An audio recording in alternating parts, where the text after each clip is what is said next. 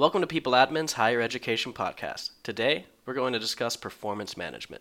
Now, for those of you who don't know, People Admin is the leading provider of cloud based talent management solutions for education.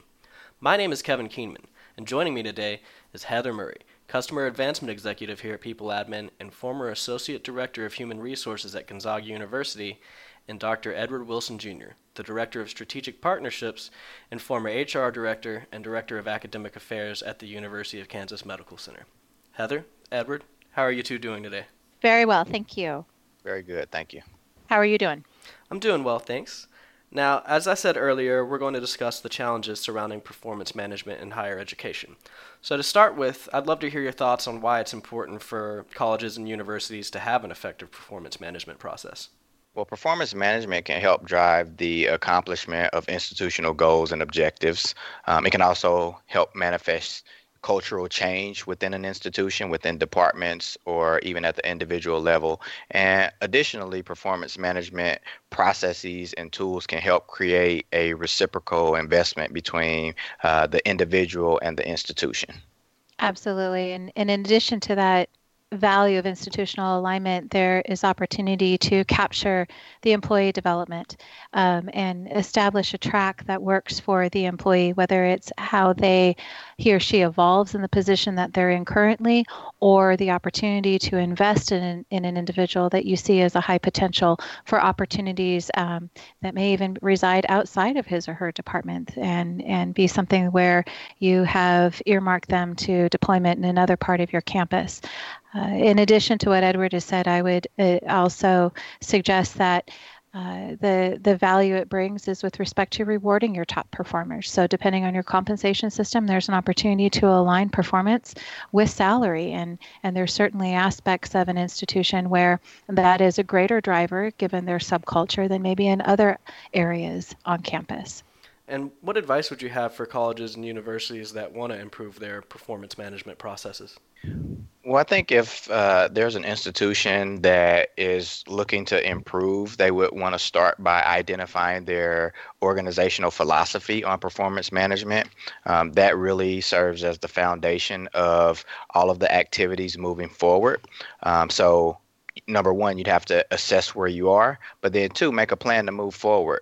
You know, different institutions are going to be at different levels of operational and technical maturity. So it's important to understand where they are, own that, and then strategize on how to move forward. I couldn't agree more. And and I would just add, in addition to Dr. Wilson's comments, is understanding that an organization needs to walk their talk and model the desired behavior that they are looking to uh, to to have throughout their entire organization as it pertains to uh, adhering and aligning to the performance philosophy, you know, defining what performance effectiveness looks like, understanding the different subcultures that may reside within an institution, and how you can establish programs that are going to be applicable and effective with respect to those different subcultures, and not only achieve buy-in, but not just buy in for completion rate purposes, but buy in for quality and ensuring the integrity of, of, the, of how you've defined your philosophy. One of the things people are talking about a lot these days is data and using data to make decisions. Uh, could you just tell me from your perspective, what is the value of data in performance management?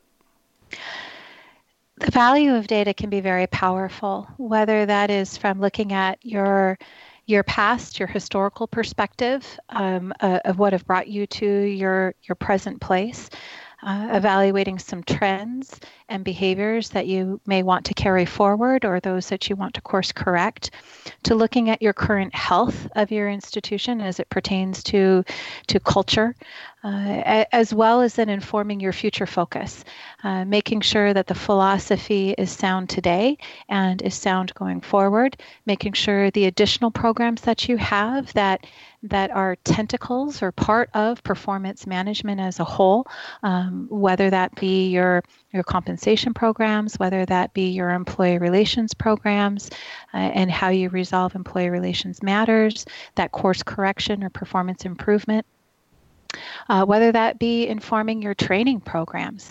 Uh, again, for what both reflective of what is what has occurred in the past, what is happening today, and how do we want to inform the future going forward. All of that begins with data. Data does, isn't the whole story, but data informs what you want your story to become.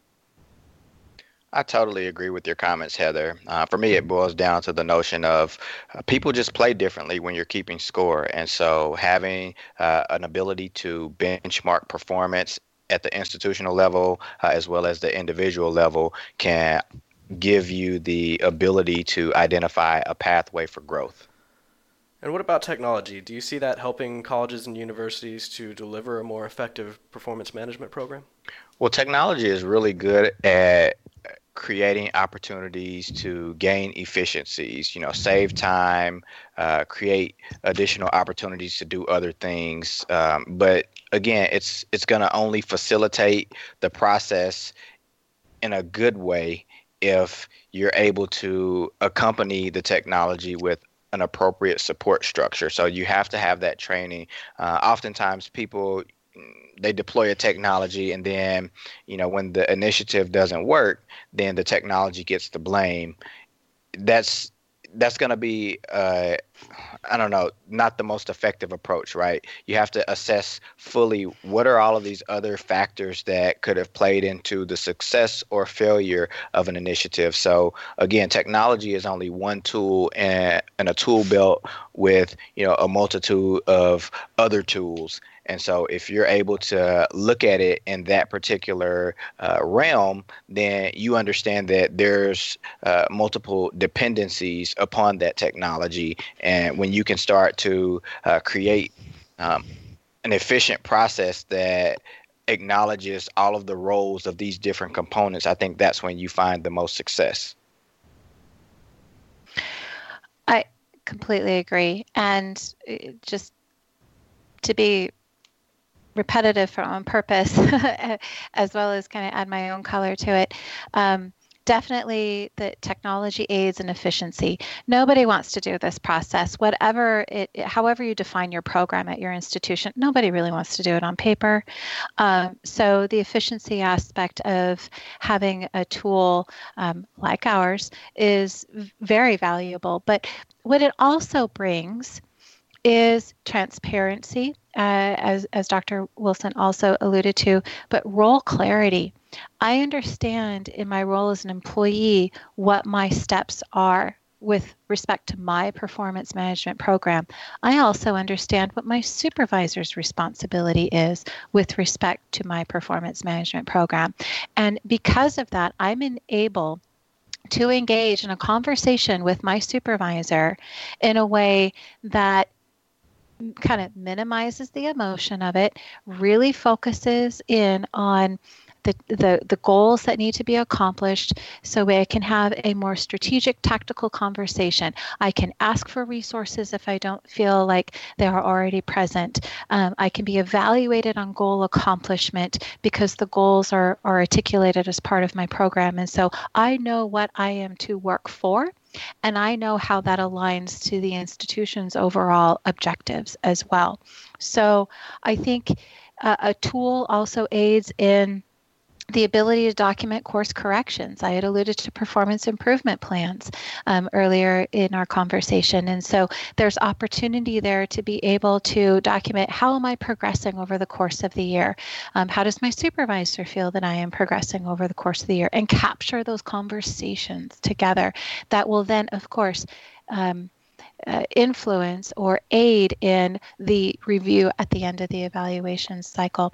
And there's the opportunity to recognize those accomplishments um, as well. So, it a, tool um, really gives you a much more layered approach to managing employee performance than if you were to not utilize a, a you know a, a, technology in this realm and kind of rely on on on papers and memos and things along those lines. So there, there's so much more opportunity to again have that holistic approach to managing an employee's performance um, than if you were again solely to rely on on a paper process. Yeah that makes sense.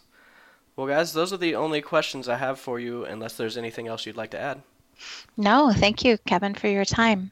Yeah, thank you. And I appreciate you having me on the podcast. Yes, absolutely. Well, there you have it best practices in higher education talent management. If you'd like to learn more, please visit peopleadmin.com. Thank you for listening.